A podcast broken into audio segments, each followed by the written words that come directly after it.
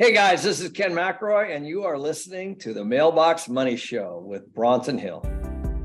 This is the Mailbox Money Podcast, and I am Bronson Hales. As a busy professional, I wrestled with how to grow my income without taking up more of my precious time. I learned that managing real estate, actively trading stocks, or being unable to scale up investments is not passive investing.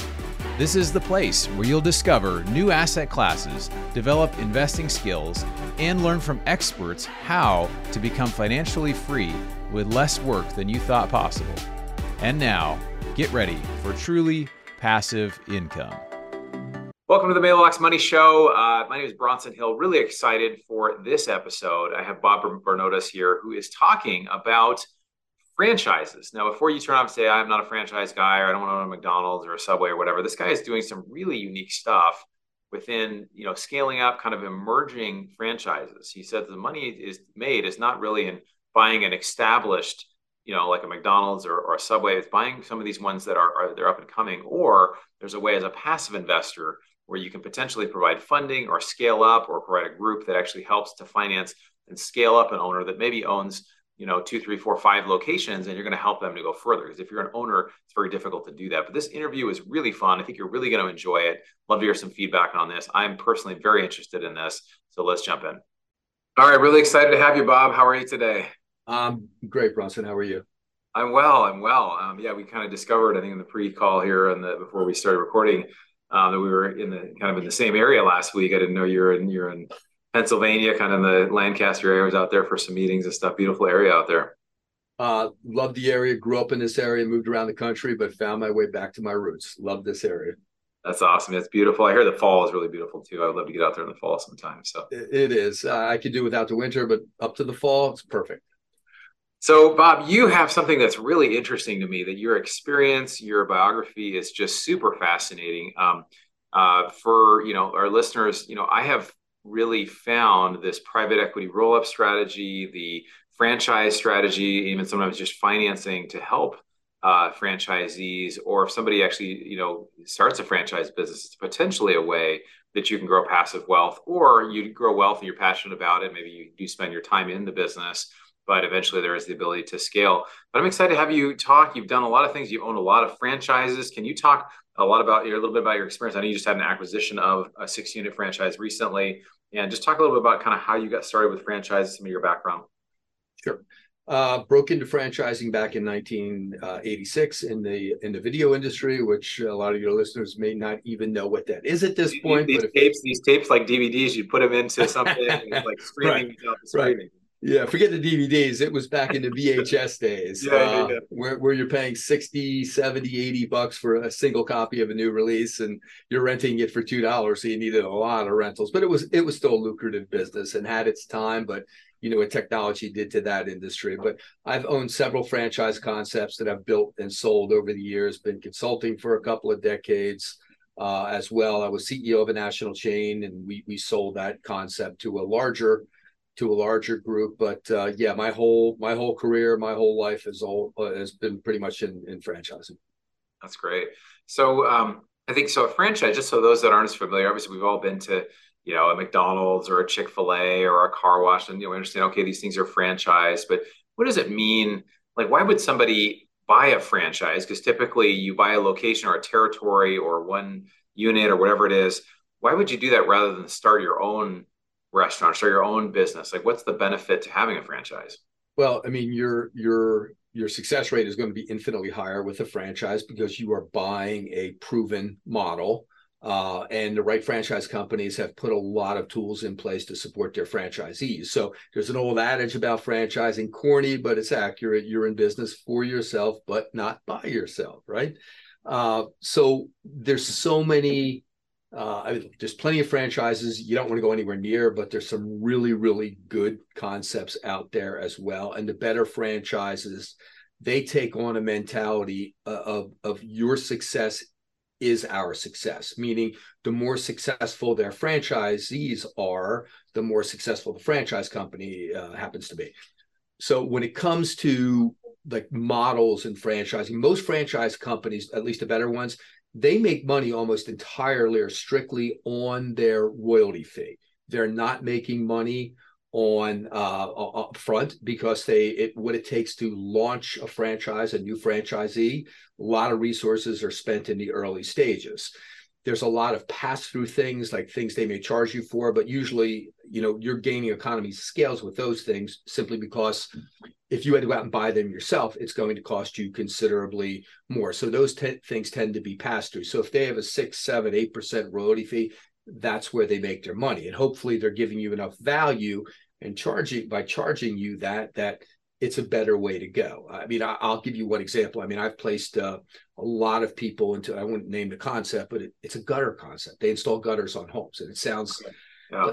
the average franchisee is doing 1.7 and reliably dropping about 25% to the bottom to the bottom wow. line on an investment that is in a quarter million dollar range. Yeah. Um, right. There, there, there's a couple of people that are part of that organization that became franchisees that were pre- previous, previously gutter contractors. One, uh, uh, folk uh, functioning in the San Antonio area, he was doing three, four hundred k a year.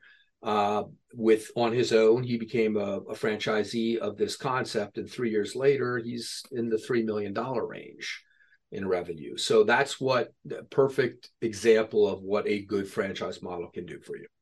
Yeah, I know it's it's really amazing. I think uh, you really you know you hit on a lot of things there, but the idea of you know you're you're not just starting a business. You have something that's kind of in in the box. Here's the model. Here's the plans. Here's the menus. Here's the structure. Here's how you do all these different things. There's a lot of support. There's a lot of training that goes into that. But it's interesting. You know, I look at businesses like a restaurant in general is not a great business because it's very labor intensive. People, we know people that, you know, we're trying to develop mailbox money, right? This is the mailbox money show. How do we develop passive income? It's not very passive, but if you can create multiple locations and you can learn that process and then you can basically have other people launch and take and run with it, maybe provide different things, then you've got a scalable system. That's how McDonald's has become, you know, so mm-hmm. successful in these groups because it's a you go to McDonald's or Starbucks is not a franchise, but you go to locations of Starbucks, it feels very similar. Same with McDonald's mm-hmm. or some of these other things. So it is really uh, really great. Uh, I want you to talk about two aspects of franchises. And again, this for our listeners, this is not to sell anyone on, hey, you should buy or start a franchise, but there's a passive way to be involved with franchises. There's some that are more passive, or even ways that we get involved in franchises where we have our car wash sure. deal with Tommy's Express Car Wash, where we um, basically it's 150 locations and we're in a part of scaling up kind of doing a private equity roll-up strategy where you're high, trying to sell for a higher multiple there's passive ways to be involved and there's active ways. So can you talk maybe I guess for people that are more passive, what are what are things they might find interesting or or are there some maybe franchises just if they could have direct ownership that are more passive? Yeah, and, and look, there's there's really two different levels of that. There's semi-passive concepts, and then there's passive concepts.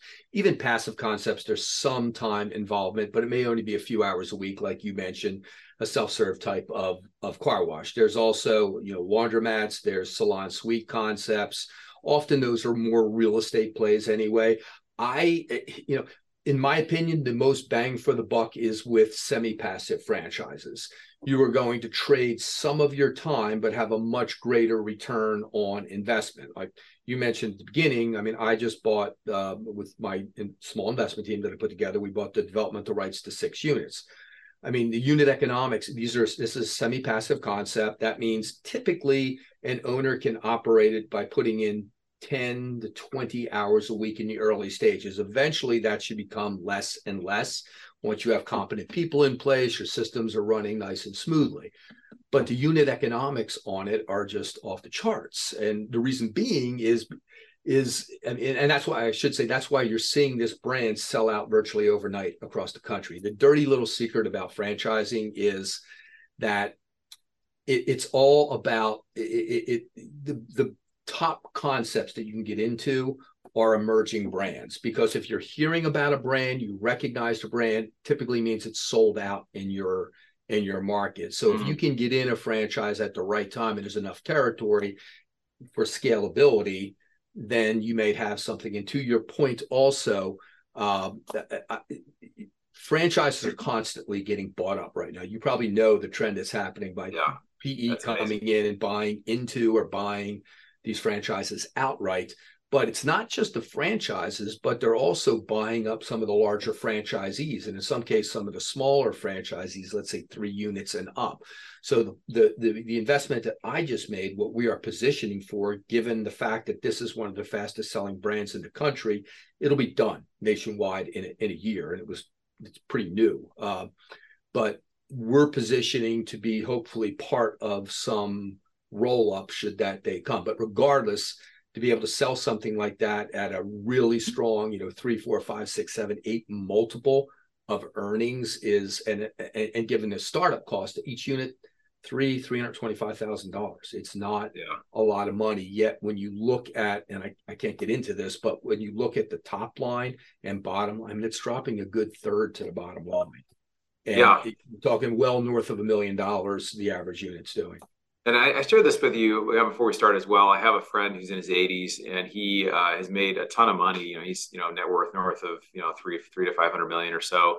And he basically said there's a couple strategies he's done to really grow a lot of wealth, and this is one of them, where he would come to um, a group that operates franchises. So someone you know who's got you know three, four, five, six locations, whatever, and they're looking to scale and basically you know there's funding maybe there's sba there's some funding in the beginning whatever but it's hard to kind of really get things scaled up beyond that. So he would come and say hey i'll, I'll let's be partners and i'll help provide equity for you. And you, again you have a proven model you have a good operator and then they would grow. And eventually maybe he'd buy that person out and have a ceo come in and take that over. But they've done this with kind of a doggy daycare or dog training type of thing gotten to a couple hundred locations and it has just been phenomenal right? So if you have a great yeah. business um, can you talk a little bit about, um, you know, the, there's a lot of, and I love what you said. I think this is a real good takeaway. Is it's not just you know brands you know. Everything's oh I should own a Subway or I should own a McDonald's or whatever. Well, that's there's not as you're not going to make as much there because it's not emerging. It's not something that's like a great concept. You want to catch it kind of on the way up. I know uh, Codie Sanchez is uh, kind of a, a, nationally known person who d- buys boring businesses. She says I buy boring businesses, right. and so um, I know there's also a lot of boomers that maybe have franchises or have things you're looking for retirement or things like that. Is this also a way to maybe come to people that have some of these, or you know, you're buying maybe from a previous owner that doesn't really operate as well, and maybe you can come in and add some value and say, hey, we're going to increase things. Maybe somebody's kind of tired of owning it, or they have other things going on, and it could be something that you could focus on. Like, who are like, I guess, what are some of the great strategies when you're coming in looking at like the person who's selling this and their motivations for selling about how you could come in and, and really have a win there? Yeah. Uh, so from the perspective of, of your your listeners, can they come in and buy some of these franchises if they're underperforming or a few locations? Is that your question? Um, yeah, I guess the question really is, uh, you know, the opportunity as an investor. Uh, it could be buying from. Well, one could be scaling. One could be like mm-hmm. the example of my friend of scaling. The other could be just, hey, you know, I'm I'm coming in as a fran- somebody who's interested in franchises, and you know, who could be a potential like target to take over so I guess there's two questions there. There's two different questions. One is about scaling okay. up with an existing person. One would be more about you actively coming in. So maybe we could take those separately if you want. Gotcha. Yeah. And so let, let's touch on the on the latter first. Uh, I always discuss upfront with any client that I that I take on about the possibility of scaling. And there's so many different ways you can do that. Like I'm scaling with a brick and mortar concept. It's not retail; it goes into uh, office space, medical parks. So the cost is a little bit less as opposed to brick and mortar retail build out, which is considerably higher. But there's also scaling with concepts, and and to your point about. Uh, uh, boring businesses. I mean, I love the category. Anything home service related, that's been the strongest category in franchising for the last six years only getting stronger. Baby boomers with a do it yourself generation, they aged out of it. Young people aren't going into the trades anymore. So it's leaving a void, yet there's tremendous demand. It's a very fragmented mom and pop industry. What I like about that category, and I've placed so many of my clients in it, is that scaling does not involve opening multiple brick and mortar locations. In other words, you can come into it and you can have one centralized location, and that might be an office, it might be some flex space, maybe a small warehouse with some office uh, office space in it, and over and but you buy multiple territories. In other words, you buy multiple franchise. So let's say it's a concept in the first the first franchise to get up and running, stood up, everything you need to have it uh, operating, and then let's say the second franchise might be $40,000. The third franchise may be 30,000. The fourth franchise may be 27.5. So now you tripled or quadrupled your geographic footprint, in effect, tripling or quadrupling what your financial upside can be. So I'm always of the opinion scale horizontally first and own as much ter- territory as possible. With these types of concepts, you're not going to spend a lot of money. Uh, like you would with a brick and mortar retail concept. And then you scale into them maybe by adding vehicles or, and many of these concepts now have developed uh, semi passive models. The trend in franchising is semi passive. More and more of these concepts have developed platforms, meaning more support tools to allow you to start the business putting in 10, 15, 20 hours a week. But then you can scale back from that pretty quickly. Yeah, Once you've scaled, I'm sorry, go ahead. Oh no, that's that's I think I like the idea of semi-passive where yeah, it's, it's basically you get it set up, you're doing enough, and then maybe eventually you can have a team member, or somebody help you with that, right? Maybe there's some help you can bring Correct. in to help on the owner side. Yeah, I mean anything. Look, anything you start eventually can become semi-passive and eventually can become passive unless it's a consulting type of concept like what right. I'm doing right now. If I stop doing it, I stop making money. Yeah. But the franchise that I own, I'm not going to put much time into it at all. And the person who will be operating on a semi passive basis, eventually they're going to be able to back off more and more. But that's the whole, in my opinion, the, the whole point of franchising is to leverage other people and eventually you're not spending time. Now, if you have to spend 10, 20 hours a week for the first year to really get it up and running, but your return on investment is going to be infinitely better than some things that might be more passive. You mentioned the concept earlier. It's a great concept. There's car washes, there's uh, salon suite concepts. These are passive concepts, laundromats, but typically you're you're million plus, two million plus for those types of concepts.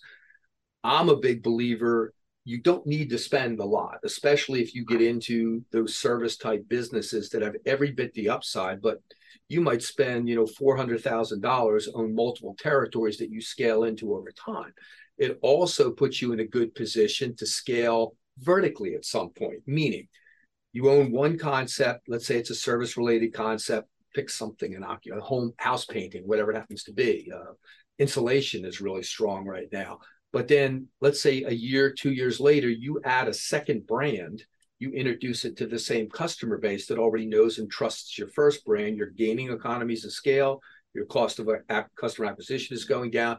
You stand up that brand more quickly and you start to scale vertically as well as horizontally. Yeah, that's great. I think that's I think that's great. It's interesting. Yeah, you said you don't need that much money to to get it going or that you know big of an investment to get started. Um, what are what are some? I mean, you mentioned a few different concepts. If someone wants to be a little more passive, it doesn't want to put you know a ton of money in. What are what are some interesting things that are out there now? Maybe not specifically, but just what sort of industries or what sort of concepts sure. are you seeing? Yeah. Yeah, I mean, salon suite concept. Uh, I mean, if I were to get into something, car washes are always always great. Salon suites, I like, and that's simply you're taking space, maybe four, five, seven thousand square feet. It's it's nice retail space. It's all built out. Now your investment might be north of a million dollars to do that. Uh, you're not going to see, you know, a, a, huge return on your investment. But is it reasonable to see a quarter million dollars a year?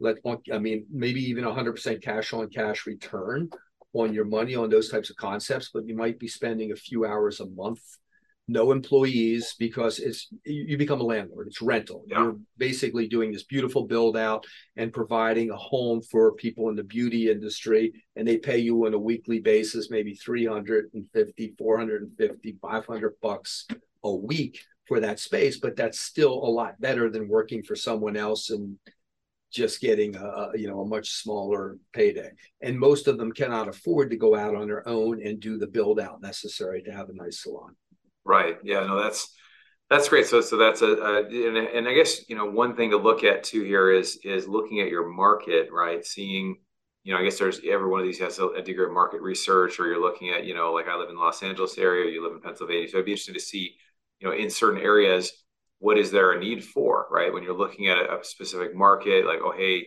we're seeing that whenever I see this type of business, or I'm seeing demand or growth in this area, is that something you also look at as kind of trends as, as they're happening, or if there's a ton of you know salon suites already, maybe that's not the best for that area. Maybe there's something else or a car wash or something that could work there.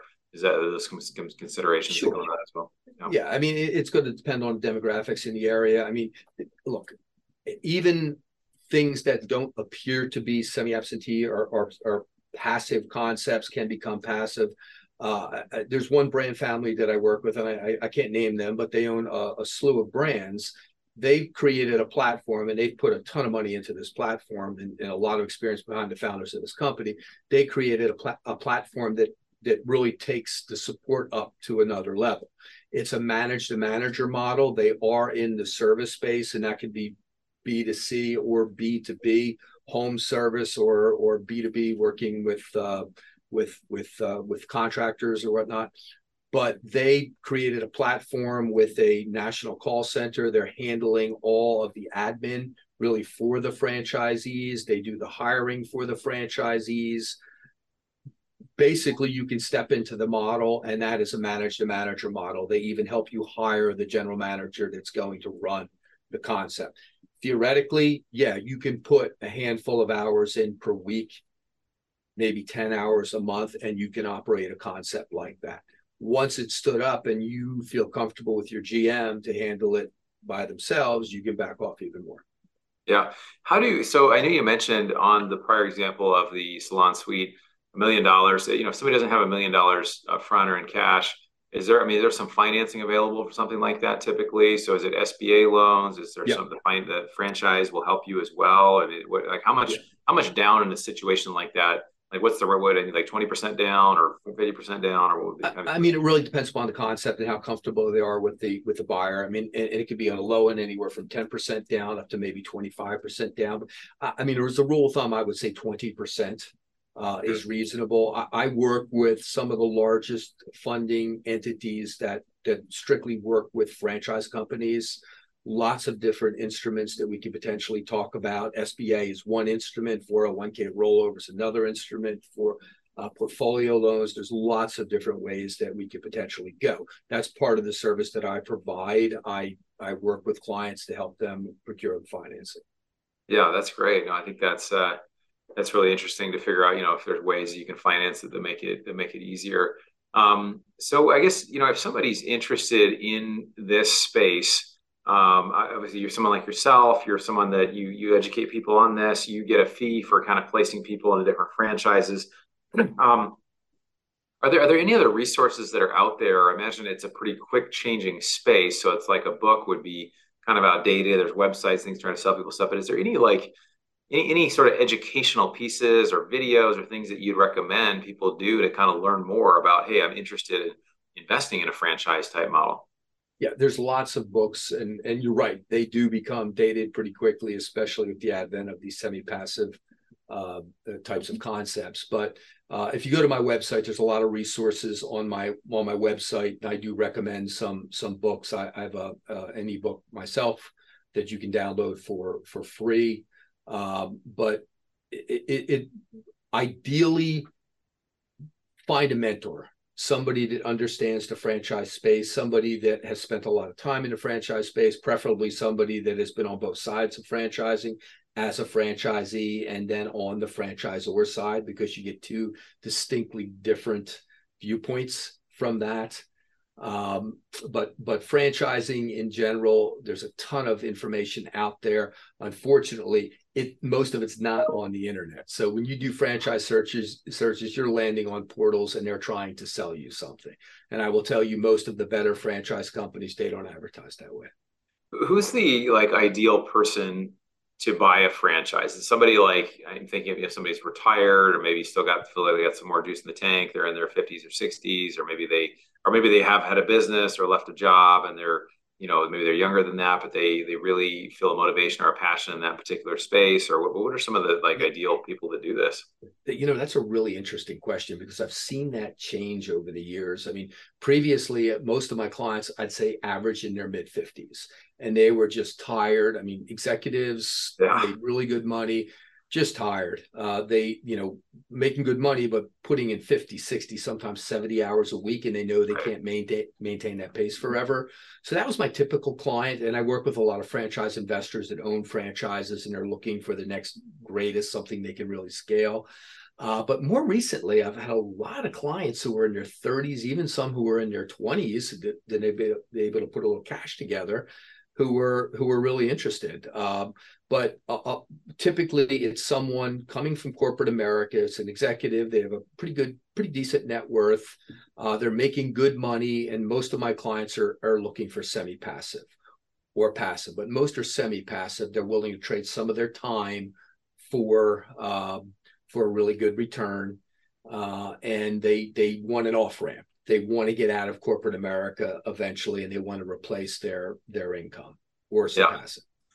Um, we have a few more minutes here, Bob, but I wanted to ask you. Um, uh, you, you, mentioned you had your concept you're doing. before you mentioned you had some investors that were joining you on that journey as well. Is that mm-hmm. set up like a syndication or something like a private, like kind of like a private placement deal for no, the it, it, it, it's a private placement deal. Right. These are all people that I knew. One, it started out. One was a client that I was working with and simply didn't have enough to open a single unit with this with this particular concept. So I like the concept, and sometimes when I come across a concept that I like, I'll throw that out there. Hey, look, I may be if I feel comfortable with the with the operator, if I feel comfortable with the market he's in, uh, and I like the concept, I may throw that out there. I did in this case, and he said, "Yeah, I'd love to have you come in with me." And then all of a sudden, one turned into three, which then turned into six. So I brought in a couple of other people as well. Yeah, that, I think that's a really cool concept. You know, I, I, syndicate. We have our real estate and our other alternative funds that we've done, and it, it seems like a great idea for those that you know maybe um, maybe if they haven't done it, but they you know are interested in doing it to be able to you know buy those additional locations for the ability to expand, or maybe somebody has one location and they can get more, and they can they can say, hey, we, here's a way we can kind of eventually build uh, you know up to this. But I think uh, the idea of you know a lot of times what really limits at least a model like this, I imagine is just having the capital yep. up front or even the capital to scale. And that's where, like I mentioned, my friend who's super successful has just found a way to help scale some of those. So there's another way to kind of, sure. hey, you know, someone's got multiple locations. Could I, as a passive investor, come in and help them scale? Absolutely. You know, there's a way you can create Absolutely. a model that makes a lot of sense. So absolutely. Yeah. Look, and the, and the variables are: is it a good market for the concept? Is it a strong up and coming concept? Is there good territory still available? With that concept and do you trust the operator? If those things all line up i think there's really good opportunity. And, and do you have the market enough market to scale into? Yeah. Uh, what's what's one lesson you wish you had known earlier about franchises? Oh that's a fantastic question uh, I, I, wish that I never got involved in the food space. I don't usually tell this story. oh, but, please tell it. look, I, I, broke my own cardinal rule, and I, have said as long as I broke into from when I first broke into franchising, I will never get into food. I was approached by someone who I knew and was a very successful operator. He owned a whole slew of sports bars uh, in in Des Moines, Iowa, and surrounding areas. But he started this concept. It was a Mongolian grill concept, and he opened a unit. Uh, I first stiff armed him, wanted nothing to do with it, but he opened a unit. He was on a run rate after six months to do three million in his first in his first year. He caught my attention. I franchised the concept. I helped him uh, sell the first handful of franchises, which were on the East Coast, and I invested heavily into it myself. Um, didn't work out so well. Didn't they did out. not translate to the East Coast, and food can be so darn fickle. And then eventually, even that unit that was kicking butt, it, it eventually closed down. So, wow. Yeah, I, I, I stay far away from food. The margins are low. I mean, too many opportunities to to screw up in food, and yeah. labor is really really difficult these well, days. It, it kind of brings up too the the I, I, found the more labor intensive businesses such as a restaurant or mm-hmm. a, like a dry cleaner or something where someone's got to be there all the time. You know, yeah. I have a friend that their parents ran a dry cleaner and it was like they were just there all the time. It was like they'd yeah. go to school to the dry cleaner after school to go see their parents because like that's where their parents always were. Right. And it's just not a very scalable thing. So I like really like that idea. Well, Bob, um, I just wanted to say I really appreciate you. Um, you bring a lot of savvy to this space, and it's obvious that you're you're doing stuff not only for yourself, and we love bringing people on that are knowledgeable of different assets, but also have experience with those assets. You have a ton of experience, you know, investing in the asset as well as placing people there. So that's really wonderful. Um, how can people get in touch with you if they want to connect? Uh, they can go to my website. It's franchisewithbob.com. Real simple uh, they're just schedule a time with me. You can schedule a 30 minute call. I'll be happy to uh, spend a little time with you, assess your situation. You can also download my my ebook or just reach out to me through the website and I'll be happy to talk. Awesome, Bob. Well, franchise with Bob. I'm really excited to have you here. Excited for this episode to go live. And uh, thanks again for, for being with us today. Uh, thank you very much. Really enjoyed it. I really enjoyed this interview. I loved uh, what he shared, just uh, some of his secrets about, you know, franchises. Uh, you know, Codie Sanchez, if you follow Codie, talks about, you know, buying boring businesses, right? It doesn't be that sexy of a business, but if it just makes sense and people can get behind the concept and it makes money, right? A lot of great businesses are not exciting, like a gutter business. Well, who would, doesn't sound very exciting, but if you're making big time money, it doesn't really matter how exciting it is. There's a need there, right? So sometimes the non sexy businesses are the ones that actually can generate a lot of cash. So we do that in our car wash deals, ATM funds, different types of things. We got some new deals we're working on right now. We're continually working on new stuff uh, outside of real estate. Um, and it's amazing with franchises, they also can be financed. So a lot of times only, you know, for the franchise fees or even some of the startup fees, sometimes you can finance, uh, you know, he said usually around 80% of the total cost, which is really amazing, right? So then there's a lot of way to be able to uh, put financing in there. So I hope you enjoyed this episode. Um, again, this is uh, really great to learn about. This has multiple different assets within there. Um, you know, you've got restaurants, you've got car washes, you've got uh, other, you know, personal development or health stuff in there. You got all many, many franchises. There's so many different types, but uh, the model is the same, and that's what's really amazing. So I really enjoyed this. Encourage you to take a look at it and uh, reach out to Bob if you're interested. And uh, we'll look forward to seeing you on the next episode of the Mailbox Money Show. You've been listening to the Mailbox Money Podcast. For more free resources, articles, and videos, go to bronsonequity.com. There you can download your copy of the special report, The Single Best Investment Strategy During and After a Pandemic. None of the information shared here is an offer to buy a specific investment, and this is for educational purposes only. Consult your financial, legal, and tax professionals and use your own common sense before making any investment decisions. Thanks for joining us, and be sure to tune next time for more Mailbox Money.